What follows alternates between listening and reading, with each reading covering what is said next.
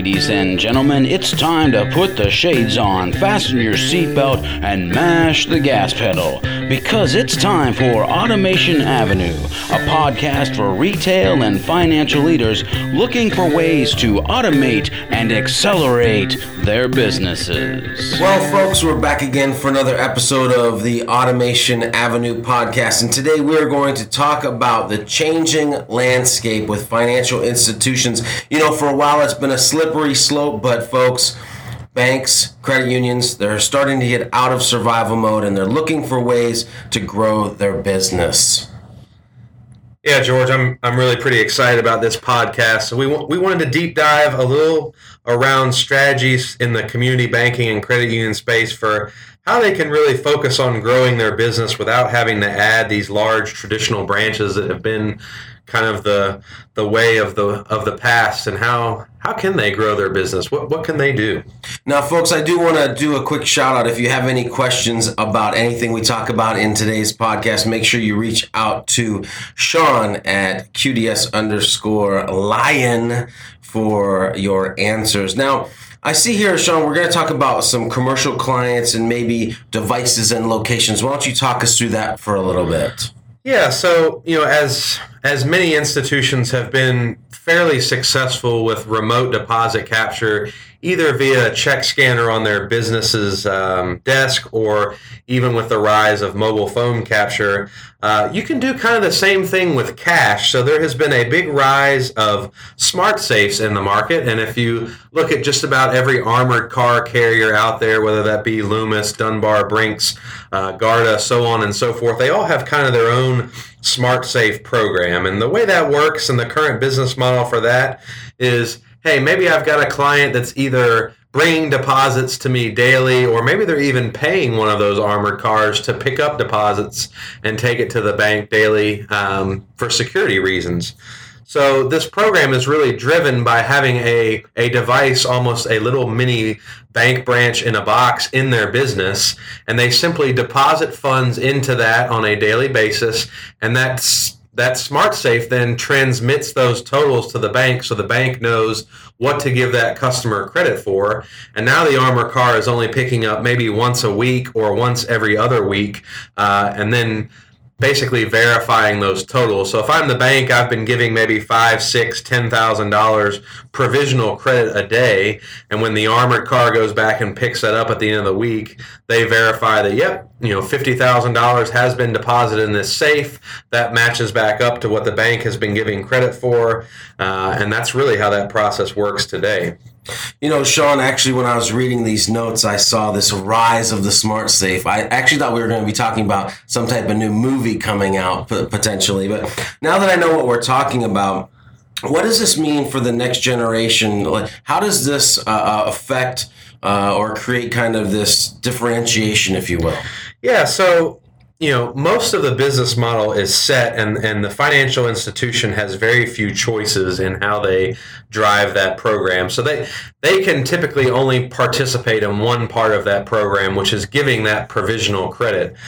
We here at QDS have a machine that is kind of taking this business model the next generation where the financial institution may have a lot more choice around how they can deliver this model to the business. So maybe it's that the fact that the financial institution would buy the equipment from us as the supplier and be able to lease that to their customer if their customer was say interested in financing that deal instead of that being an evergreen lease which is really what the armored cars are providing today that may be a five year term note allowing them to finance that as opposed to having to pay for that forever. Another way that we could provide that is to actually lease it directly to their customer. And in that instance, they would simply be the one providing provisional credit, but they don't have to worry about the service delivery model, all that kind of stuff.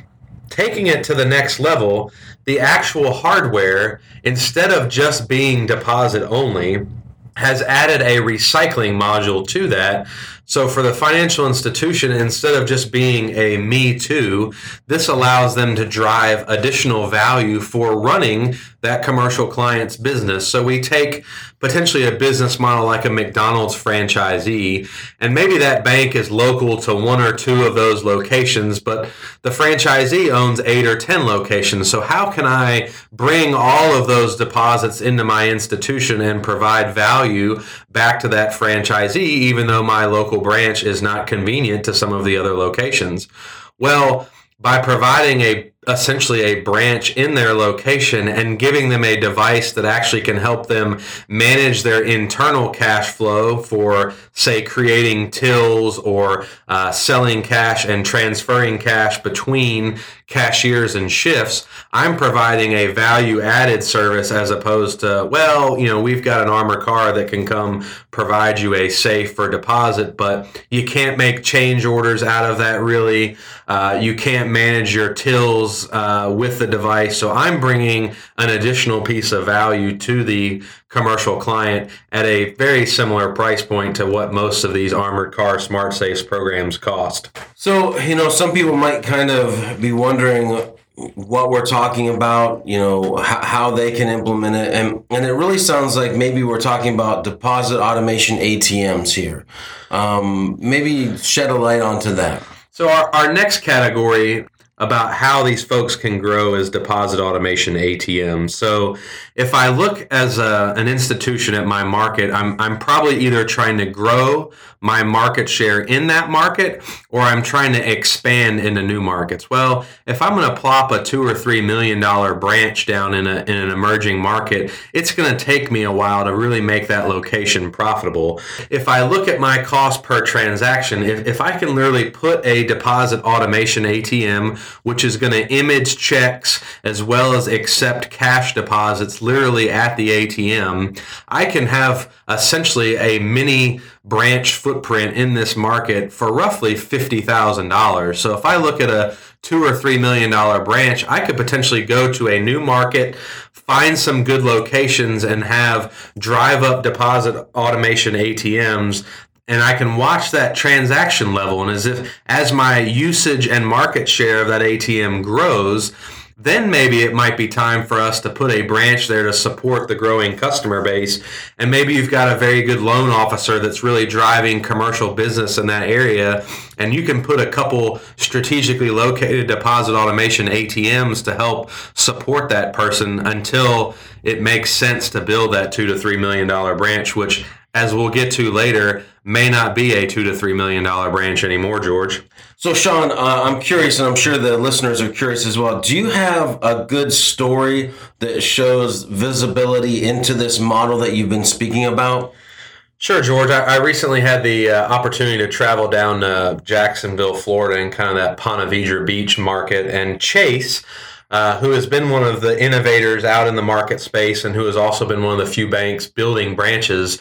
They did a real interesting thing with that Jacksonville market. They only built, I'm going to say, eight or 10 branches in the market, but they have close to 70 ATMs in that market. And they really have done a great job with their branding all of the main drags and big shopping centers and areas in Jacksonville, you see the Chase Blue and this ATM that is deposit automation enabled with a nice blue canopy over the top of it.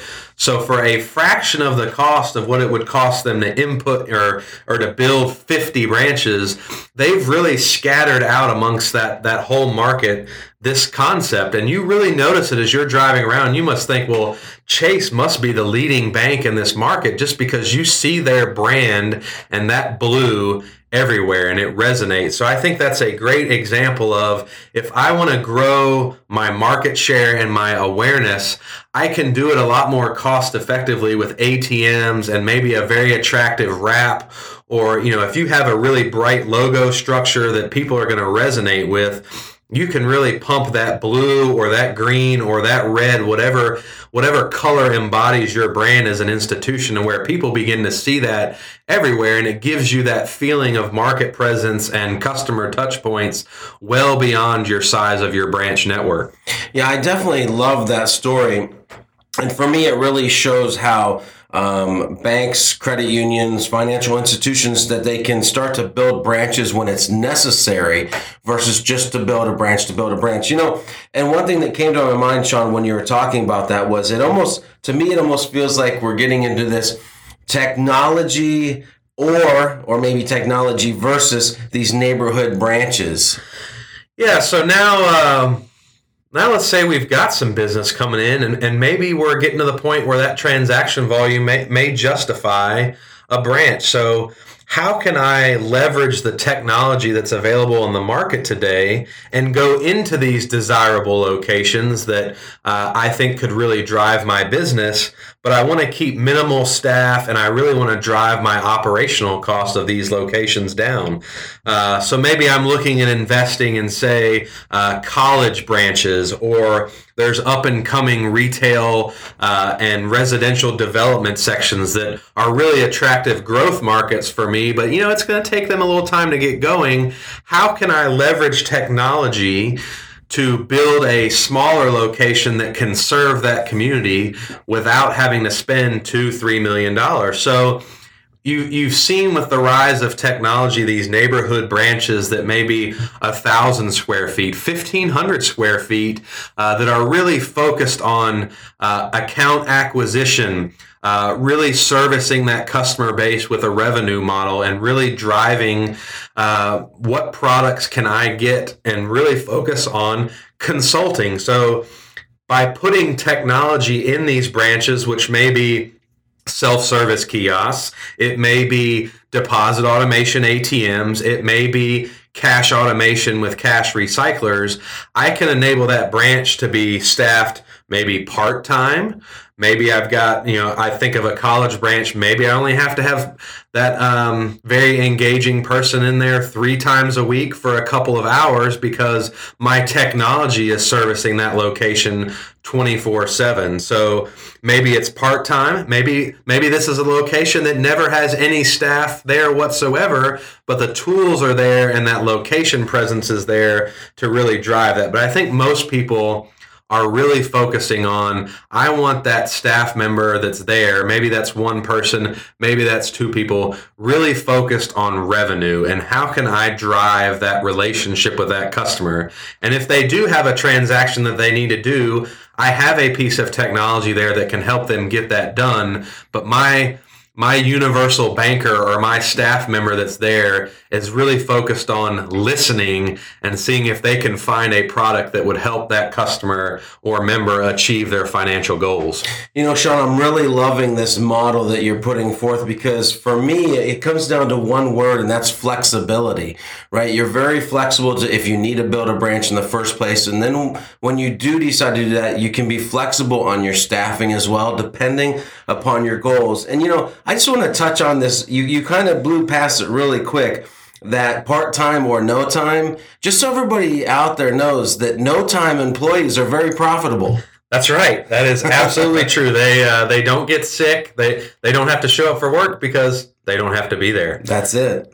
And I think uh, you know with the rise of some of the video technology out there, you know, by not having staff on site, you may have staff elsewhere that you can further leverage to say, hey, if we really do want that personal feel, and if we're a community institution and we're trying to differentiate ourselves from the Wells Fargos, the Chases, the B of A's, we still want to have that personal touch. Well, that may be driven through some sort of video technology uh, that may be a part of every transaction or only transactions when people want help. So I, I, think there's a way to leverage that video into your strategy. Not that that's the only way to do it, but if you look at ways to grow your business without having to add that non interest expense of staff, video can be a powerful way to do that through these technology branches uh, or other ATMs out in your fleet. Yeah, Sean, this episode has been very enlightening, very flexible to say the least. Why don't you go ahead and summarize this up for the listeners? Maybe give them some ideas of, you know, how they can start to implement uh, things we've talked about, some other things for profitable growth patterns. Yeah, so I, I, think outside of mergers and acquisitions, which is really going on in the community space right now to help absorb some of that cost of compliance and regulatory burden that this government has put on the financial institution space, there are a couple strategies to grow your business without having to add a lot of operational expense. So, again, we talked about having a device that can accept cash in your commercial client's office. So, whether that be partnered with a check solution or just just uh, a, an environment that is very heavy cash, there is kind of that smart safe or smart safe 2.0 as we like to call it for how you can get that cash and those deposits into your bank without having to add operational expense behind that. We talked about taking deposit automation atms as a strategy whether that's to grow your existing market share in your area if you want to be a market leader in that particular area or as a as a way to launch into a new market where you'd like to gain some market share to really establish your brand at a much lower cost point than building a, a brick and mortar branch. And again, you look at that cost structure. If I can put you know 10 or 20 deposit automation ATMs, maybe even 30 out in a market for the cost of one location and keep my transaction cost down because I'm imaging those transactions, I can really establish a market presence and see based on transaction volume, hey, maybe this spot is a good you know we thought we were going to build a branch here but looking at our atm volume in this market we really need to be over in this market is where our our customers seem to be driving that and then how can I leverage technology if I decide I do want to build a branch in that location that I don't have to build the five or 10,000 traditional uh, branch that I've built in the past. I can use self-service kiosks and cash automation and video technology to build that thousand square foot 1500 square foot maybe it's even a lease space or a college branch and really keep my operational expenses down but find an optimal way through technology to service my customers and members in that area and drive ultimately what we're looking for. And that's profitable growth and that's what we do here at automation avenue is drive automate and accelerate your business. Absolutely, folks. Remember, I am George B. Thomas, and he is at QDS underscore lion on the Twitter sphere. If you have any questions for us about your cash automation or branch transformation needs, make sure you reach out. And as always, continue to mash that gas pedal and automate to your success.